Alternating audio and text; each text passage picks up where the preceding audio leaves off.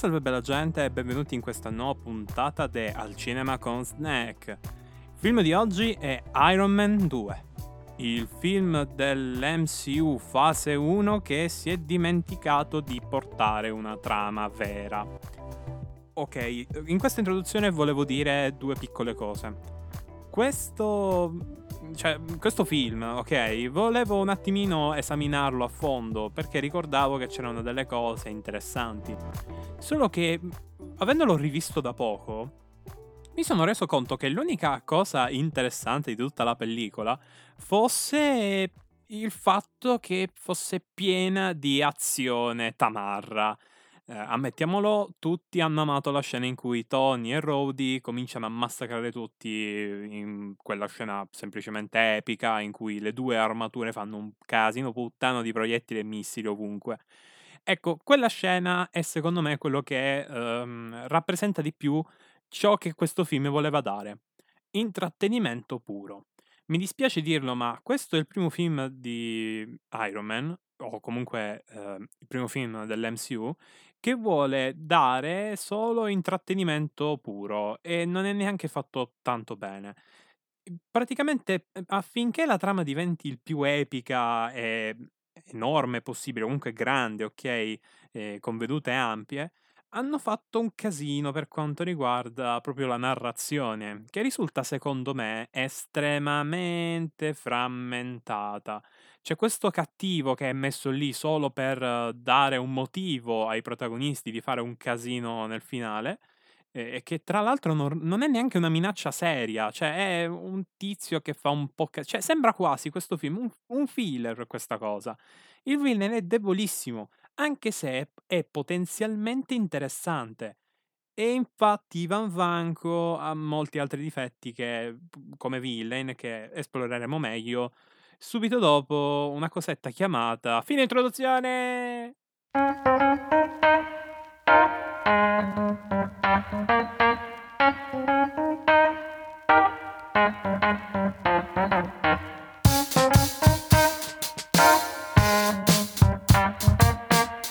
concetto di introduzione l'ho messo solamente per fare queste cazzate. Comunque, dicevo nell'introduzione che questo film è, diciamo, servile a tutte le scene d'azione che contiene. Non ha una narrazione veramente incisiva, eh, il tutto sembra quasi una side story e sembra, purtroppo devo dirlo, una sorta di riempitivo per quello che poi saranno i prossimi film Marvel. Il film è proprio debole dal punto di vista dei personaggi, serve solamente a introdurre Rhodey come un attore diverso e la sua armatura serve solo a introdurre un upgrade all'armatura di Stark, eh, serve solo a letteralmente un power up, cioè sembra una puntata di Dragon Ball, però versione Marvel, versione film, è bruttina questa cosa, anche perché ha la stessa identica struttura, ovvero protagonisti tranquilli che si fanno i cavoli loro, succede un casino, parte centrale del film che cerca di ehm, sviluppare, diciamo, eh, tutta una serie di intrighi più o meno e showdown finale dove succede un macello e la battagliona finale diventa solamente un momento per far vedere quanto sono forti e fighi i protagonisti. Bello? Sì, perché sono un appassionato del genere action si vede che non c'entra un cavolo col primo film di Iron Man? Decisamente. Il primo film di Iron Man aveva i toni di un cinecomic proprio perché prendeva una serie di idee che erano state utilizzate proprio per Iron Man e sono state poi sviluppate e ampliate all'interno della pellicola fino ad arrivare a un climax che è anche uno sviluppo nel personaggio, ovvero Tony, che brillava. Il finale del film era sia un finale per quanto riguarda la trama, era un finale per quanto riguarda anche quelli che volevano solo vedere una scazzottata assurda, ma era anche un finale per quanto riguarda l'arco di redenzione del protagonista. Lui è disposto, Tony Stark nel primo film, a sacrificare la sua vita per eh, distruggere addirittura le sue stesse creazioni e se stesso, il suo intelletto, le sue azioni, non gli importa ufficialmente più nulla di tutto quello che eh, ha fatto di bello nella sua vita, vuole solamente che in quel momento la sua scelta sia giusta. E ne è un esempio il momento in cui alla fine del primo film rivela che lui è Iron Man. Cosa gli frega del dover mantenere la sua identità segreta? Lui non vuole proteggere nulla, vuole solo fare del bene. Ed è pazzesco perché partiamo da un personaggio che era un signore della guerra, Quindi, sinceramente, un film che eh, ha queste premesse, ok? Un primo film che ha queste premesse, può nel secondo capitolo diventare una tamarrata action che serve solamente a boh, potenziare il protagonista?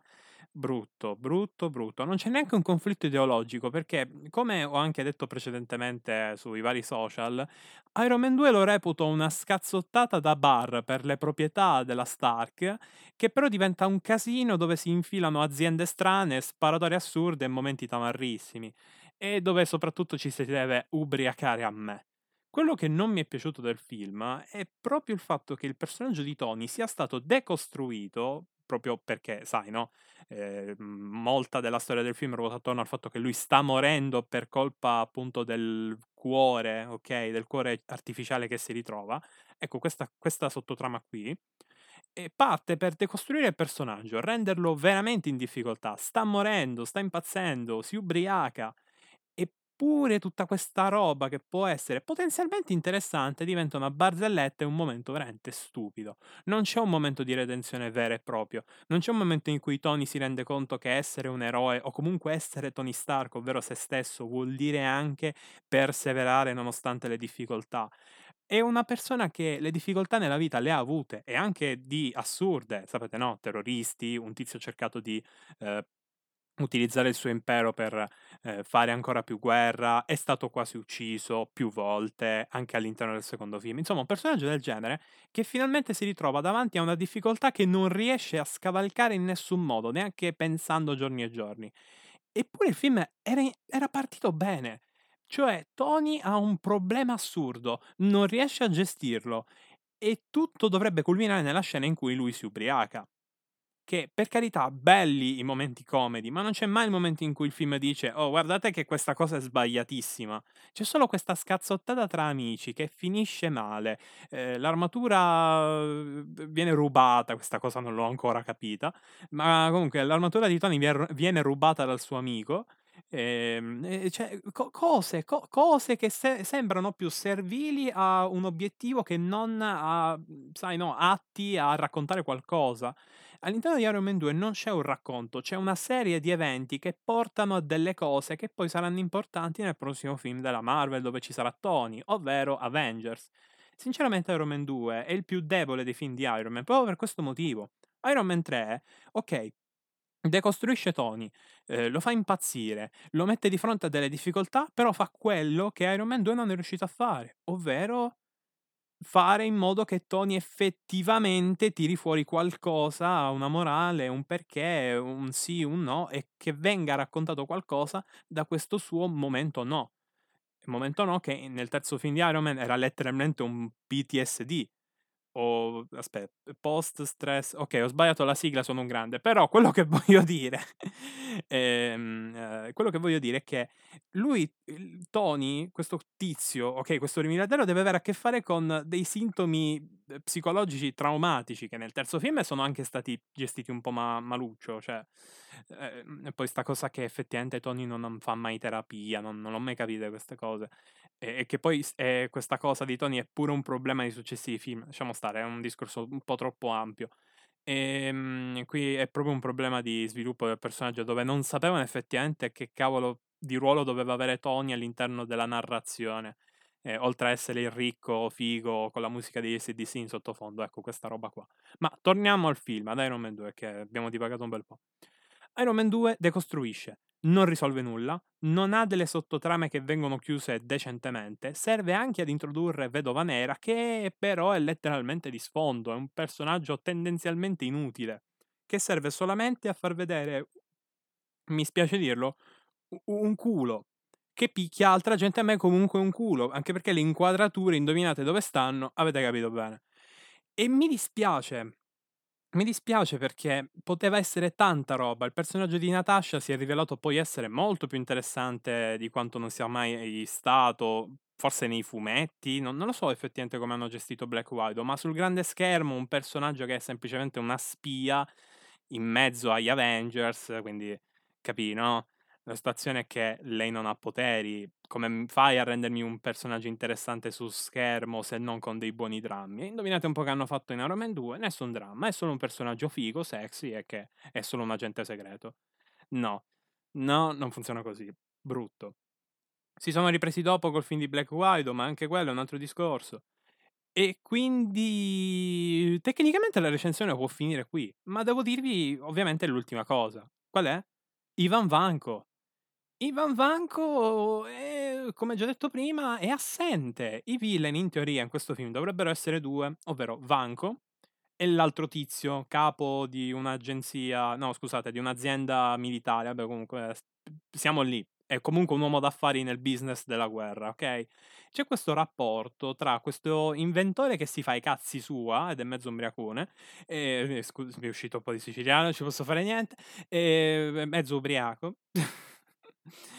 Eh, vedi che succede a registrare quando non ci stai con la testa, Giuseppe? Eh? Se sei stanco, vero? prendo un caffè dopo. E, ehm, dicevo, eh, Ivan Vanko è un ubriacone, un mezzo ubriacone uscito di prigione con un passato criminale assurdo alle spalle, che però è un intelligentone. E poi c'hai questo uomo d'affari che si aspetta serietà da un tizio di questo genere. Ed è interessante, è una dinamica potenzialmente figa, solo che nel film viene usata anche qui come macchietta è tutta una macchietta, tutto quello che può essere potenzialmente interessante è tutta una macchietta, è brutto. Per carità, Iron Man 2 ha delle scene iconiche, ma quelle scene iconiche sono supportate da una trama che non riesce a stare in piedi. Non va bene. La scena di Whiplash, ok, Ivan Vanko sarebbe Whiplash. La scena di Whiplash, eh, la pronuncia sta morendo, eh, smetto di dire questo nome. Dicevo, Vanko, ok, versione villain, quindi con armatura e tutto. La sua scena all'interno eh, della pista di Formula 1, ok? Durante la corsa di Tony. Ecco, quella scena lì, ragazzi.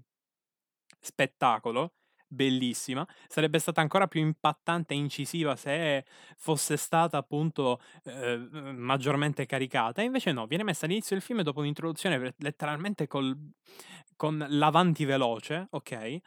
E niente, quella scena è iconica, figa, l'hanno messa nel trailer, ma passa via, passa via anche il finale. L'unica scena che uno si può veramente ricordare di Iron Man 2 è la tamarrata dove si spara tutto. E no, no, no, cioè, no, no. Che poi, ripeto, come vi dicevo all'inizio, Iron Man 2 è praticamente una scazzottata da bar dove sono tutti ubriachi fraici, non ci capiscono un cazzo, basta che sparano. Ma in effetti è così. Cioè, i personaggi fanno scelte che sono sinceramente irrazionali. Ehm, Tony letteralmente si ubriaca e fa anche battute sul fatto che se l'è fatta addosso in costume. Santo cielo! E, poi, poi che succede? Ehm, oltre a spaccarsi, a odiarsi da solo, poi, poi si mette a risolvere così praticamente dal nulla un enigma importante che gli ha lasciato suo padre, che poi non mi ricordo neanche come questa cosa veniva introdotta, ma era un po' randomica, mi ricordo. Eh, questa sottotrama del modo in cui Tony può non morire a causa del suo cuore artificiale, creando un nuovo elemento. Ecco, tutta quella scena lì del nuovo elemento sono tutte scene fighe, solo che Manca il collante emotivo, manca completamente. E come già detto prima, tutti ubriachi, Van Vanko fa cose a caso, ehm, il tizio militare fa cose a caso, che poi che idea del CAE scatenare un macello con i tuoi robot, ehm, reinventare la tuta di Tony quando, ehm, poi poi in realtà non va esattamente cioè affidare il destino della tua azienda a una sorta di mezzo rin rin rincoglionito totale, ecco, diciamo le cose come stanno, ehm, che hai tirato fuori di prigione. Ma che idea è? Ma sei pazzo? Ma poi gli dà pure le risorse, i soldi, ehm, lo tratta come se fosse una una mezza mafiosata okay, okay, ha senso nell'economia del film, ma non porta a niente, perché il cattivo Ah, anzi i due cattivi non hanno spessore, non sono niente ed è un peccato perché Vanco lo dovrebbe avere lo spessore, dato che lui è stato uno che è stato eh, buttato fuori, ok, la sua famiglia è stata buttata fuori dagli affari della Stark, nonostante avessero creato il reattore Stark. Ecco, ecco tutta sta roba qua, no? Tutta sta sottotrama. Ma perché non la buttavano sul personale e univano il fatto che Tony non riusciva a gestirsi da solo nonostante le difficoltà? Magari unirlo, ok, a questa sottotrama di Vanco che eh, è reduce da questa famiglia eh, che l'ha sempre dato, perché non far scontrare i destini di queste due persone? Dove magari Vanco, il cattivo, era degno del ruolo di Tony, di essere Tony, di avere i soldi di Tony. Magari lui era degno, avrebbe forse trovato con più calma una soluzione al problema mortale di Tony e non si sarebbe spaccato a me come avrebbe fatto lui. Perché non fare una sorta di, ehm, di parallelismo tra le vite di due geni? Perché ricordiamo sempre che Vanco eh, fa parte di, quel, di una famiglia di inventori e tutto, ma si vede che ha le doti semplicemente di, di, un genio, ok? È un genio Vanco, nonostante il sospetto. Perché? Perché non fare qualcosa di interessante nei film dell'MCU? Perché? Perché? Niente, dobbiamo vedere la scena in cui Tony se la fa addosso in costume. E non me la leverò mai più dalla testa una cosa del genere, che è veramente brutta, mamma mia, ma, ma perché hanno pensato queste scene? Perché? Perché io vi ho appena descritto a parole un modo per fare un film effettivamente interessante e sto anche tirando per le lunghe una recensione che è, dovrebbe essere vuota, esattamente come è il film. Vi vorrei dire che il film ha una morale, ha un messaggio, ma no, non ce l'ha, non, non c'è è solo un film di intrattenimento e non posso neanche fare lodi come ho fatto con Thor, ok? Che quel film era di intrattenimento, c'era qualche sottotrama vagamente interessante, ma era tutto molto semplice, molto lineare, senza guizzi o colpi di scena, era tutto molto tranquillo e andava bene, non, non c'è niente di male a fare dei film ok, va bene, sufficienti, dal 7, dei film da 7.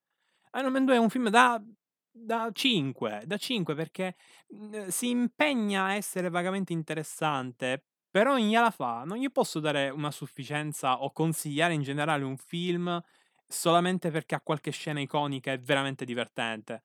Non ci riesco. Perché non ha neanche un buon ritmo. Cioè, io sinceramente a metà film mi sono annoiato, ma tanto. Era più che altro divertente vedere Tony che si spaccava a me. Però in un secondo momento dico, ma che ho visto un cinepanettone? Cioè, no, non va bene, non va bene. E mi dispiace, mi dispiace di tutta questa cosa perché non è neanche giusto proprio per il personaggio di Iron Man, che come già detto prima, viene valorizzato molto meglio molto dopo. Eh, eh, no, no. No, non non va bene, non va bene. Il fatto che anche la sua sottotrama veramente interessante, ovvero quella del PE ehm, non lo dico! Le sigle io mi impappino, okay. La sua sottotrama del disturbo post-traumatico, no, ecco, quella sottotrama lì è vagamente interessante, ma anche lì se la dimenticano. Io non capisco questa cosa che mhmm, ok, il grande disegno Marvel, però nel frattempo si sono persi incazzate, incazzate. Ma perché non scrivere una sceneggiatura gigante e poi al momento del fare il film prendi quella sceneggiatura e la ampli il più possibile? Magari metti eh, tu, regista che, o sceneggiatore che hai lavorato appunto al film, metti degli appunti dicendo le cose salienti del personaggio e ve le passavate di mano. Si vede che questi film sono stati fatti senza una visione coesa. E il problema è che se qui scricchiolavano nell'ultima fase della Marvel, ovvero la fase 4, mi dispiace dirlo, ma si vede che si sta un po' rompendo la magia. Cioè, io ho visto No Way Home e mi sono reso conto che si è rotto qualcosa all'interno del filone Marvel. Forse è il fatto che questo modo di agire, ok, di frammentare le saghe di film così, non sta portando a grandi risultati. L'ho notato proprio con quel film, con Spider-Man, perché ho visto letteralmente un cambio di tono, un cambio di scene, cambio totalmente di intenzioni e soprattutto una trama rotta. Rotta. Le trame le danno a degli sceneggiatori incapaci. Magari sono bravi a gestire le inquadrature delle scene, magari hanno studiato, ma non è possibile che non ci sia un senso logico in niente, in niente. O se c'è senso logico non c'è senso di rispetto del materiale. E non sto parlando del fare le cose uguali ai fumetti, io sto parlando proprio rispetto della storia che stai raccontando. Cioè, è come se io sto parlando, anzi no, eh, non parlando, stessi facendo un film di guerra e in mezzo a questo film comincio a farlo diventare una commedia sul più, sul più bello. Come vi sentireste? Magari è un film da Oscar, ok? Uh, drammatico, triste, pieno di bronci e cose varie. E a un certo punto diventa un film comico. Come vi sentireste? A disagio? Sconcertati? Scontenti? Perché magari il film vi stava facendo in questa direzione? E questo è il problema. Questo è il problema. Iron Man 2 è proprio questo. Un puttanaio. un casino. Si capisce niente. È, è, un, è un, delirio. Non, tutti ammazzano tutti, tutti si prendono a testate, gente ubriaca, fradicia, che sta per morire, indovinelli completamente buttati a caso, eh, casini, ACDC, sparatorie eh, infinite, armature sempre più grosse. Si capisce? Se- sembra una puntata di Dragon Ball, come già detto prima. No, no, no non va bene. Non... No. E, e, credo che adesso questa recensione si sia trasformata in un rant, ma è quello che mi tocca fare. Cioè. Vabbè. Detto questo, ragazzi, la puntata finisce qui.